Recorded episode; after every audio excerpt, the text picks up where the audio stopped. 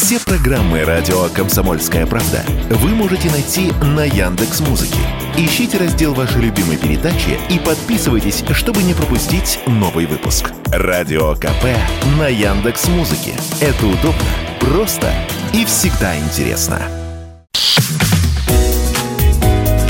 Здоровый разговор.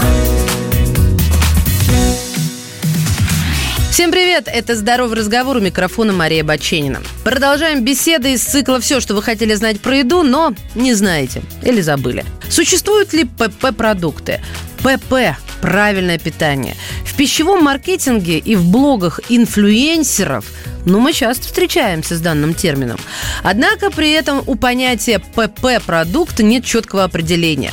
Кто-то относит к ПП только гречку, а нужно говорить греча, овощи и кура-грудь.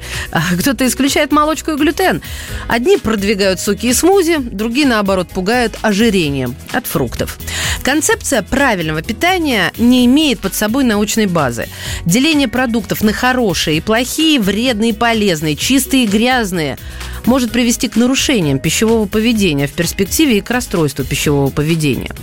Однозначно есть продукты, которые дают больше преимуществ для нашего здоровья. Овощи, фрукты, зерновые, бобовые, рыба, морепродукты, орехи и другие.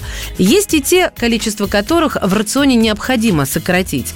Это ультраобработанные продукты с большим количеством соли, сахара и жира. Но не существует продуктов, которые нужно исключить из рациона всем и навсегда.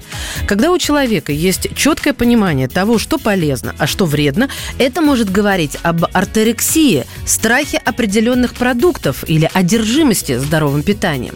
Все это может быть паттернами на пути к развитию расстройства пищевого поведения – Плохо, когда вы отказываете себе в еде и остаетесь голодными, если в меню салат, в котором есть бекон или заправка из подсолнечного масла, а не масло кхи. Одержимость мыслями о еде нездорова, даже о правильной еде. Такие люди живут в мыслях, где есть только черное и белое. И спектр полезных продуктов становится все меньше и меньше. Многим это даже нравится, потому что когда список разрешенных продуктов маленький, меньше выбор, что съесть в итоге. Однако, когда мы разрешаем себе есть то, что нам хочется, у нас меньше рисков сорваться. А чтобы избавиться от одержимости мыслей о пище – Нужно работать с психологами, диетологами, специалистами по снижению веса. Короче говоря, с профессионалами. Здоровый разговор.